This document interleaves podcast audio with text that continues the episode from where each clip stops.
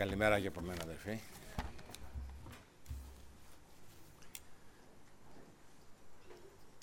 Θα ήθελα να ανοίξουμε το Λόγο του Θεού σε μια ιστορία που έγινε πριν από πολλά πολλά χρόνια. Δεύτερο Βασιλείων βιβλίο, 6.1. Έχει σχέση με τον Ελισεέ. Β Βασιλέων, κεφάλαιο 6, από το πρώτο εδάφιο. Και οι των προφητών είπαν στον Ελισέ, «Δες τώρα ο τόπος στον οποίο κατοικούμε εμείς μπροστά σου είναι στενός για μας. Ας πάμε παρακαλούμε μέχρι τον Ιορδάνη και ας πάρουμε από εκεί ο καθένας μία δοκό και ας κάνουμε για τον εαυτό μας εκεί τόπο για να κατοικούμε εκεί». Και εκείνος είπε, «Πηγαίνετε». Και ο ένας είπε, «Ευαριστήσου παρακαλώ να έρθεις μαζί με τους δούλους σου» και είπε, «Θα έρθω» και πήγε μαζί τους και καθώς ήρθαν στον Ιορδάνη έκοβαν τα ξύλα. Και ενώ ένας έριχνε κάτω τη δοκό, έπεσε το σιδερένιο κομμάτι στο νερό και βόησε και είπε «Ω Κύριε, και αυτό ήταν δανεικό». Και ο άνθρωπος του Θεού είπε «Πού έπεσε» και του έδειξε το μέρος. Τότε έκοψε μια σχίζα από ξύλο και την έριξε εκεί και το σιδερένιο κομμάτι επέπλευσε. Και είπε πάρ το κοντά σου και αφού άπλωσε το χέρι του το πήρε. Αυτή είναι μία ιστοριούλα. Και ο βασιλιάς της Συρίας, στο 8 εδάφιο τώρα, πολεμούσε ενάντια στο Ισραήλ και έκανε συμβούλιο με τους δούλους του λέγοντας «Σε εκείνο και σε εκείνο τον τόπο θα στρατοπεδεύσω». Και ο άνθρωπος του Θεού έστειλε στο βασιλιά του Ισραήλ λέγοντας «Φυλάξου να μην περάσεις από εκείνο τον τόπο επειδή εκεί στρατοπεδεύουν οι Σύριοι». Και ο βασιλιάς του Ισραήλ έστειλε στον τόπο που είχε πει ο άνθρωπος του Θεού και παρήγγειλε γι' αυτόν και προφυλάχθηκε και από εκεί όχι μία ούτε δύο φορές. Και η καρδιά του βασιλιά της Συρίας ταράχτηκε για αυτό το πράγμα και αφού συγκάλεσε τους δούλους του, τους είπε «Δεν θα μου αναγγείλετε ποιος από εμάς είναι με το μέρος του βασιλιά του Ισραήλ». Και ένας από τους δούλους του είπε «Κανένας κυρία μου». Αλλά ο Ελισέο προφήτης, αυτός που είναι στον Ισραήλ, αναγγέλει στο βασιλιά του Ισραήλ τα λόγια που μιλά στο ταμείο του κοιτώνα σου. Και του είπε, πηγαίνετε και δείτε που είναι για να στείλω να τον συλλάβω. Και του ανήγγειλαν λέγοντας να είναι στη Δοθάν.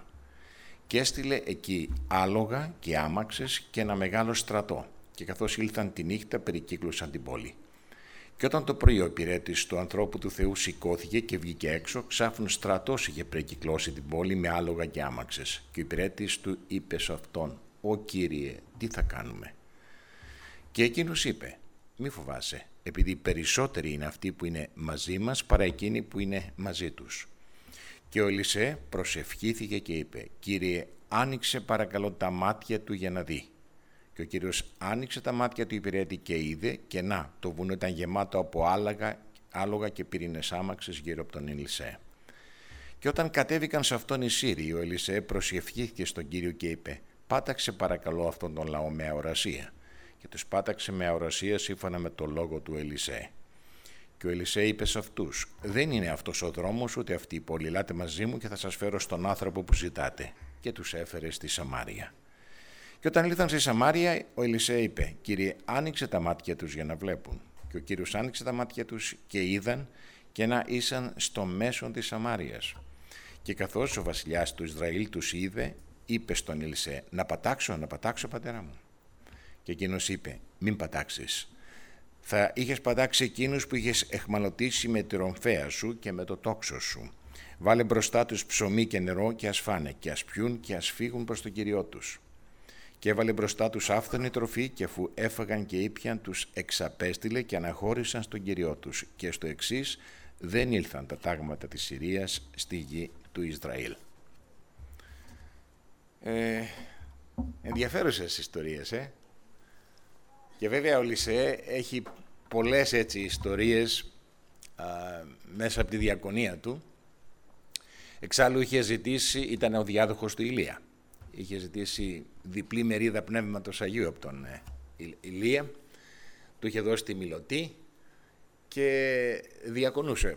Ο Ελισέ λοιπόν ήταν ένας άνθρωπος ο οποίος ε, έπαιξε ένα σημαντικό ρόλο στο βασίλειο του Ισραήλ και μια και μιλάμε για το βασίλειο αυτό να ξέρουμε ότι ήταν οι δέκα φυλές εδώ. Γενικά οι βασιλιάδες δεν ήταν και ιδιαίτερα καλοί μάλλον κακή ήταν έως κάκιστη στο Βόρειο Βασίλειο αυτό. Και ο προφήτης ε, αυτός ε, διακονούσε μέσα σε, αυτή, σε αυτό το κλίμα. Μέσα, στην, ε, μέσα στο, στα χίλια χρόνια με 900 χρόνια π.Χ. ήταν αυτή η περίοδος που διακόνησε. Εδώ έχουμε έτσι μια χαριτωμένη υπόθεση. Θα μου πει κάποιος τι πνευματικότητα μπορεί να βγάλεις από εκείνο το τσεκούρι που έπεσε στο νερό. Αλλά έχει και αυτό το δικό του το ενδιαφέρον. Θυμάμαι με τον Γιώργο συζητούσαμε κάποτε έτσι για θέματα που Θεός καλύπτει ανάγκες και τέτοια και μπορεί να σταθεί δίπλα στα παιδιά του. Και λέει, αν ο Θεός ενδιαφέρθηκε για ένα τσεκούρι να επιπλέψει, λέει, δεν θα ενδιαφερθεί για τα παιδιά του. Και ήταν μια καλή σκέψη αυτή, έτσι, ενθαρρυντική σκέψη. Όντως, ήρθε ο άνθρωπος και του λέει, μου έπεσε το, το σίδερο του τσεκουριού μέσα στο ποτάμι. Και έγινε εκείνο το θαυμαστό να πετάξει ένα ξύλο που ήταν αρκετά μεγάλο για να επιπλέψει το τσεκούρι, σημαίνει θα είχε το μέγεθος του, και μπήκε μέσα στην τρύπα και σφήνωσε και σήκωσε το τσεκούρι. Το πρώτο που μπορούμε να παρατηρήσουμε εδώ είναι ότι ο Θεός λειτουργεί μέσα στο χώρο και το χρόνο και τα δεδομένα της εποχής. Δεν κάνει τεχνολογικές επαναστάσεις. Όσο εύκολο ή δύσκολο ήταν να επιπλέψει ένα τσεκούρι, μπορούσε να πετάξει ένα ξύλο και να βγει μια διατροκοπτική μηχανή. Πολύ εύκολο. Αν έλεγε σήμερα ότι ε, έπεσε η διατροκοπτική μηχανή μέσα στο ποτάμι και την έβγαλε, έγινε θαύμα και βγήκε πάλι ας πούμε, είναι φυσικό, θα πει κάποιος, είναι μέσα στα τεχνολογικά δεδομένα. Αλλά είναι πολύ πολύ ενδιαφέρον ότι ενώ οι άμαξες ήταν με άλογα, ο Θεός γνώστης της τεχνολογίας και των δεδομένων δεν τους έφτιαξε βενζινοκίνητα ή πετρολοκίνητα αυτοκίνητα πάλι με άλογα. Οι άμαξες συνεχίζουν να είναι άμαξες. Επίσης θα δούμε ότι δεν γίνεται κατάχρηση εξουσίας. Πάμε στο επόμενο περιστατικό. Το επόμενο περιστατικό για τα μάτια του βασιλιά της Συρίας δεν είχε πνευματικότητα. Προσέξτε το. Ήταν πολύ συνηθισμένο. Πήγανε να πιάσουνε, μπορεί να ξεκινήσουμε πιο νωρίς, αλλά εγώ θέλω να εστιάσουμε στο γεγονός ότι δεν ε, έκανε κατάχρηση εξουσίας ο Θεός. Ενώ είχε ένα στράτευμα με άμαξες και πολεμιστές από πάνω, ο βασιλιάς της Συρίας δεν τα είδε αυτά τα πράγματα. Ο βασιλιάς της Συρίας απλώς πήγε κάτω, δεν καταλάβαινε τίποτα γιατί δεν βλέπανε εκεί πέρα όλοι τους. Ζητήσανε οδηγίες από έναν άνθρωπο και τους είπε να σας πάω εκεί, αυτό, εκεί που ζητάτε και ξαφνικά βρέθηκαν περικυκλωμένοι. Πάμε από την αρχή πάλι. Λοιπόν, το περιστατικό αυτό έχει να κάνει με αντίδραση ενός ανθρώπου που δεν είχε διάθεση να δει πνευματικά τα πράγματα. Και θυμίζει κι άλλον έναν, τον Ηρώδη. Λοιπόν, στην περίπτωση αυτή έχουμε το βασιλιά της Συρίας, ο οποίος έχει τους κατασκόπους του, έχει τα μυστικά του συμβούλια και θέλει να πολεμήσει το βασιλιά του Ισραήλ. Οπότε στείνει παγίδες. Και ο Ελισέ του τα χαλάει. Γιατί κάτω από την οδηγία του Πνεύματος του Θεού ήξερε τι έκανε ο βασιλιάς της Συρίας και το έδινε σαν πληροφορία στο βασιλιά του Ισραήλ. Και προφυλασσότανε. Και αυτός και τα στρατεύματά του. Και αυτό έγινε πολλές φορές. Δεν έγινε μία και δύο, έγινε πολλές φορές. Η πρώτη ερμηνεία που δίνει ο βασιλιάς της Συρίας είναι ποιος είναι ο προδότης. Στο ποιος είναι ο προδότης πάλι έχει φυσιολογικότητα. Ψάχνει να βρει εκείνο που διαδίδει τα μυστικά που εκείνος λέει με τους στρατηγούς του. Σε κάποιο στάδιο λοιπόν του λένε δεν υπάρχει κανένας από ανάμεσά μας που είναι προδότης. Ο Ελισεέ τα φανερώνει αυτά και ξέρει τι κάνεις εσύ στο κοιτώνα σου και στα μυστικά αυτά που λες με τους στρατηγούς σου γενικά με όλους τους δικούς σου. Και αντί να προβληματιστεί αυτός ο άνθρωπος στο ότι κάτι τρέχει με αυτόν τον άνθρωπο του Θεού, τον προφήτη, αργεί να, να καταλάβει και να πει Οπ, τι γίνεται εδώ πέρα; Να τον εξοντώσουμε. Κοιτάξτε το συμπέρασμα ποιο ήταν. Υπάρχει κάποιος υπερφυσικός που λέει πράγματα που δεν μπορούν να συμβούν.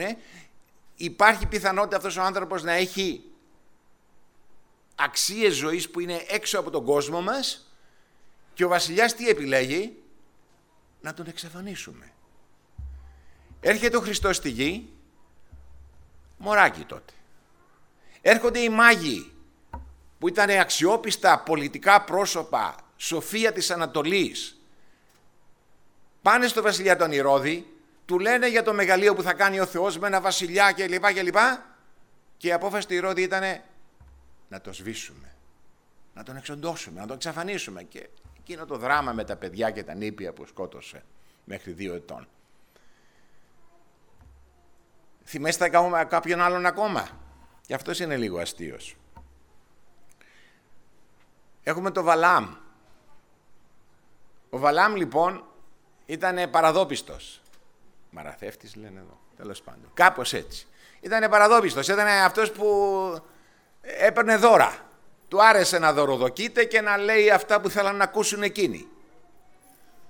Οπότε του ζητήσαν να καταραστεί τον Ισραήλ.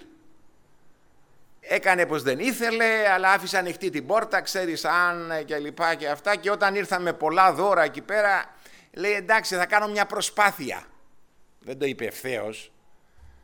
Και στη διαδρομή που ήταν να κάνει κάτι που ήταν εναντίον του θελήματος του Θεού, το γαϊδουράκι του σταμάτησε μπροστά σε έναν άγγελο που δεν έβλεπε αυτός και του χτύπησε τη γωνία από εδώ και από εκεί, ξέρω εγώ, χτύπησε στο πλαϊνό του δρόμου, τα στενή δρόμη την εποχή εκείνη, και χτύπαγε το γαϊδουράκι. Μέχρι εκεί καλά. Και όταν το γαϊδουράκι άρχισε να του μιλάει, αντί να καταλάβει και να πει «Οπ, κάτι δεν πάει καλά εδώ, είναι θαύμα, είναι κάτι σοβαρό, είναι, είναι σημείο», άρχισε να το συζητάει με το γαϊδουράκι. Το σκέφτεστε; Δηλαδή το συζητούσε το θέμα. Αυτή είναι η αντίδραση ανθρώπων που δεν, δεν παίρνουν με τα πνευματικά ζητήματα. Ο βασιλιάς της Συρίας λοιπόν, πάμε να τον πιάσουμε τον προφήτη. Αυτός είναι το πρόβλημα. Ε, μας προβληματίσου λιγάκι. Εκείνος ξέρει τα μυστικά σου που δεν είπε σε κανέναν. Μήπως τρέχει κάτι σε πνευματικό, σε άλλο επίπεδο τέλος πάντων. Δεν ενδιαφέρθηκε και ο Θεός δεν του έδωσε κανένα σημείο σε πνευματικό επίπεδο. Αυτός συνελήφθη, καλοέφαγε και καλοέφυγε. Λοιπόν, το περιστατικό πώς είναι τώρα; Είναι ότι ήρθαν και περικυκλώσαν τον Ελισέ με το βοηθό του και ξυπνάει το πρωί ο βοηθός και χαμός. Γύρω γύρω όλα τα υψώματα γεμάτα από στρατιώτες, Σύριους. Και ο Ελισέο ο προφήτης μες στην ηρεμία του. Δεν χανόμαστε. Δεν χάθηκε ο κόσμος. Η πραγματικότητα δεν είναι αυτή που βλέπεις, βοηθέ μου. Η πραγματικότητα είναι διαφορετική. Είναι διαχειρίσιμο το θέμα, αν μπορούμε να το πούμε έτσι. Και τι έπρεπε να γίνει; Ο βοηθός τα είδε τα πράγματα όπως τα έβλεπε τα μάτια του. Και όμως ο προφήτης προσευχήθηκε στο Θεό να του ανοίξει τα μάτια. Κοιτάξτε τώρα, ε. Είχε ανοιχτά τα μάτια του και δεν ήταν ανοιχτά. Έβλεπε μονάχα τη μία διάσταση. Και όταν ο Θεός του άνοιξε τα μάτια, είδε την άλλη διάσταση είδε ότι δεν ήταν μόνοι τους, ότι είχε άμαξες πυρός και στρατεύματα και δυνάμεις και εξουσίες που ήταν έτοιμες να παρέμβουν. Αυτό δείχνει την ηρεμία του προφήτη. Οι Σύριοι δεν τα βλέπουν, έρχονται και ο Θεός, ο προφήτης προσεύχεται τώρα για το αντίστροφο πράγμα. Κύριε, κλείσε τους τα μάτια. Και αυτά τα φυσικά μάτια. Το αποτέλεσμα δεν ξέρουν τι θέλουν, τι ψάχνουν, ξέρουν μάλλον τι θέλουν, δεν βρίσκουν αυτό, τους καθοδικεί ο προφήτης, λέει «Ελάτε σας πάω εγώ εκεί που θέλετε». Και τους πάει μέσα στην πρωτεύουσα του Βόρειου Βασιλείου στη Σαμάρια. εκεί πέρα έχουμε τον βασιλιά της ε, Σαμάριας, του Ισραήλ, που θέλει να τους εξολοθρεύσει. Και εδώ έχουμε άλλη μια επανάσταση, μια επανάσταση που ε, πιο πολύ παρουσιάζεται πιο ξεκάθαρη μέσα στο Λόγο του Θεού στην Καινή Διαθήκη. Δίνεται μια εντολή και του λέει όχι δεν θα τους πατάξεις, δεν τους κέρδισες εσύ, δεν τους εχμαλώτιζες με το τόξο σου ή με τα όπλα σου. Δώσ' τους να φάνε, να πιούνε, να ξεκουραστούνε, κάτω να νιώσουν ωραία και άστος να φύγουνε.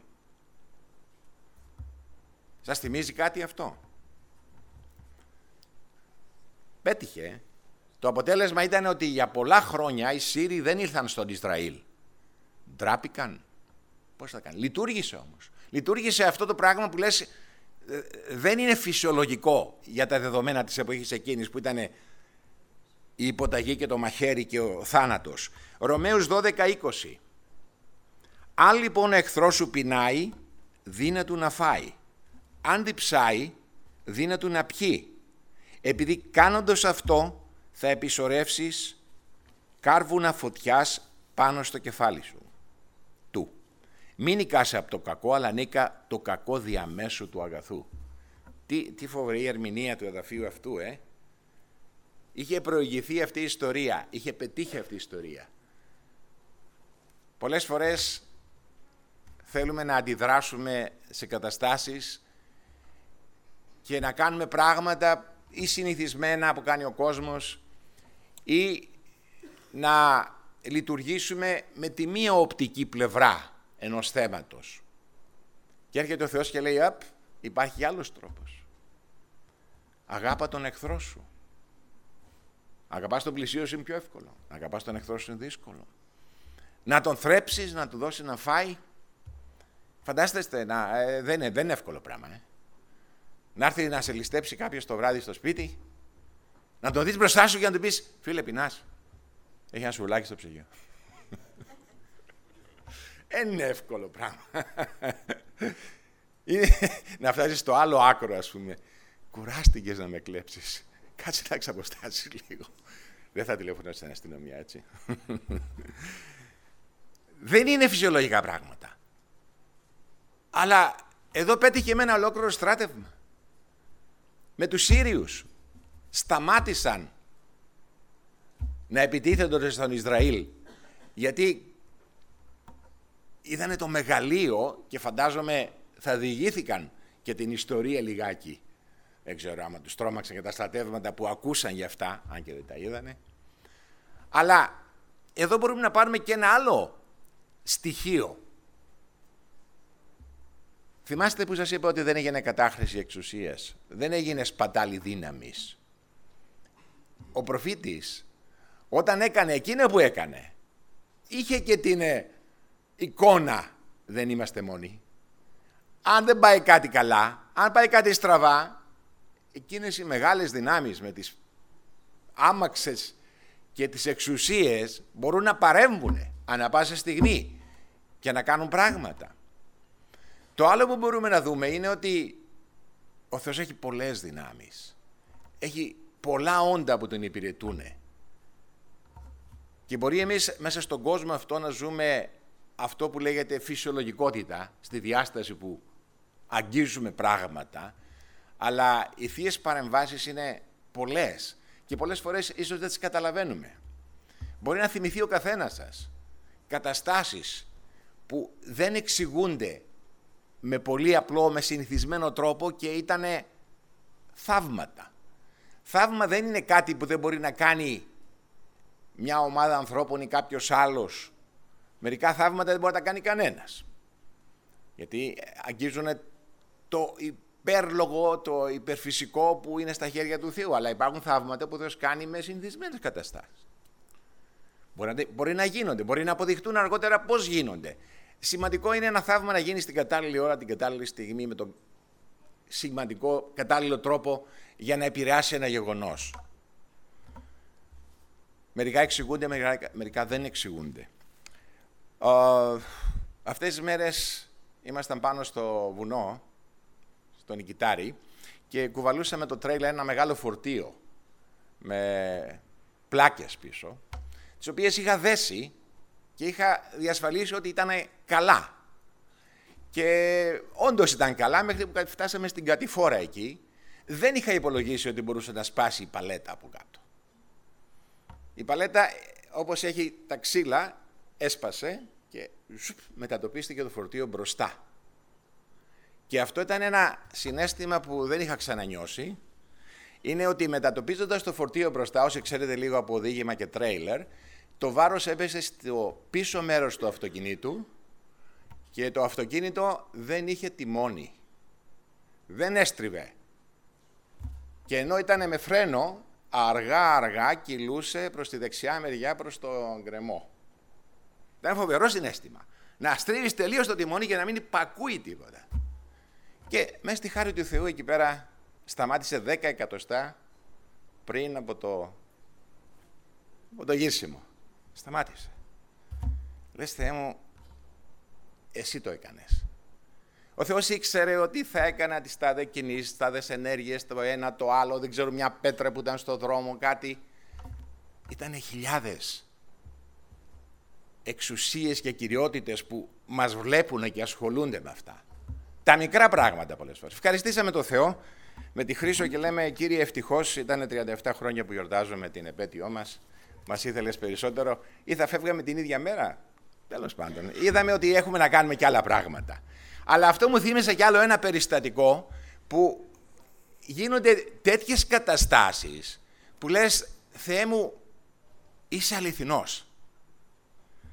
Πριν από πολλά χρόνια, δεν θυμάμαι, ήταν το λεωφοριάκι. Το λεωφοριάκι ήταν, ναι. Το καφέ το λεωφοριάκι.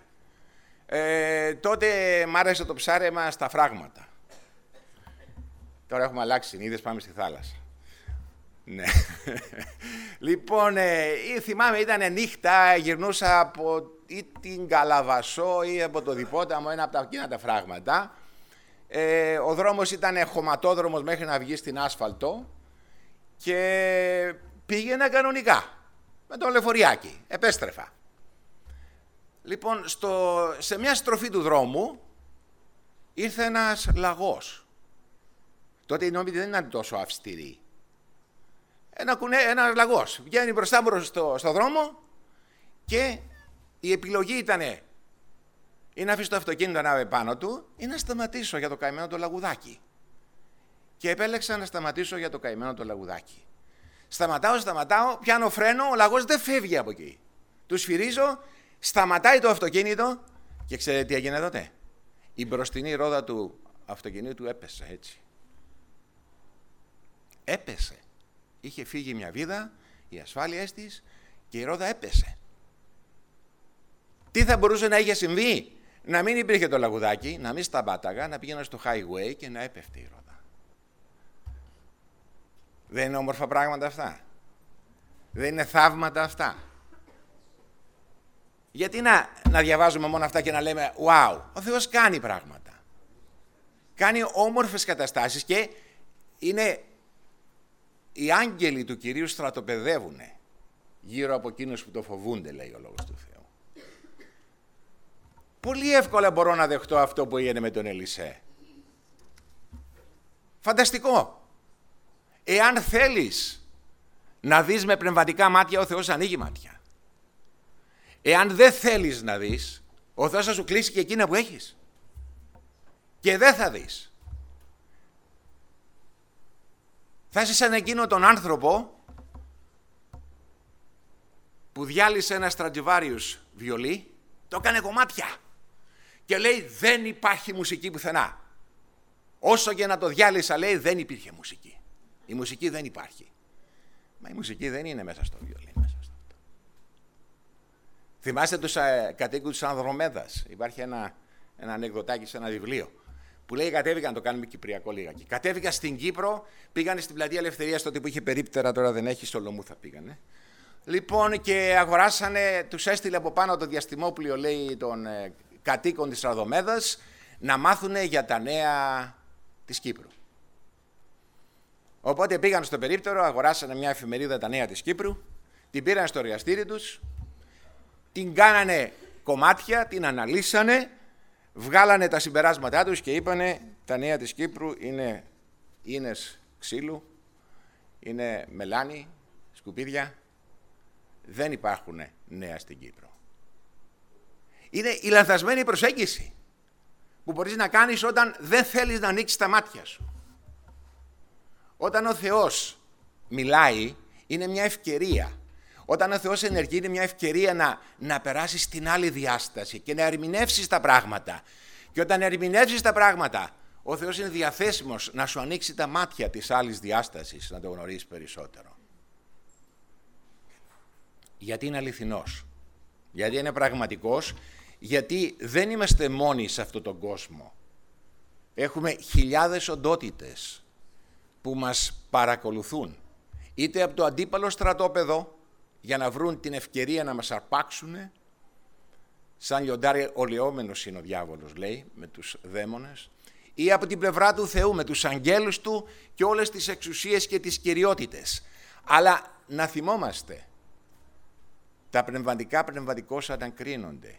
Ο Θεός προσπαθεί να παρέμβει μέσα από τις καθημερινές καταστάσεις και τα δεδομένα μας.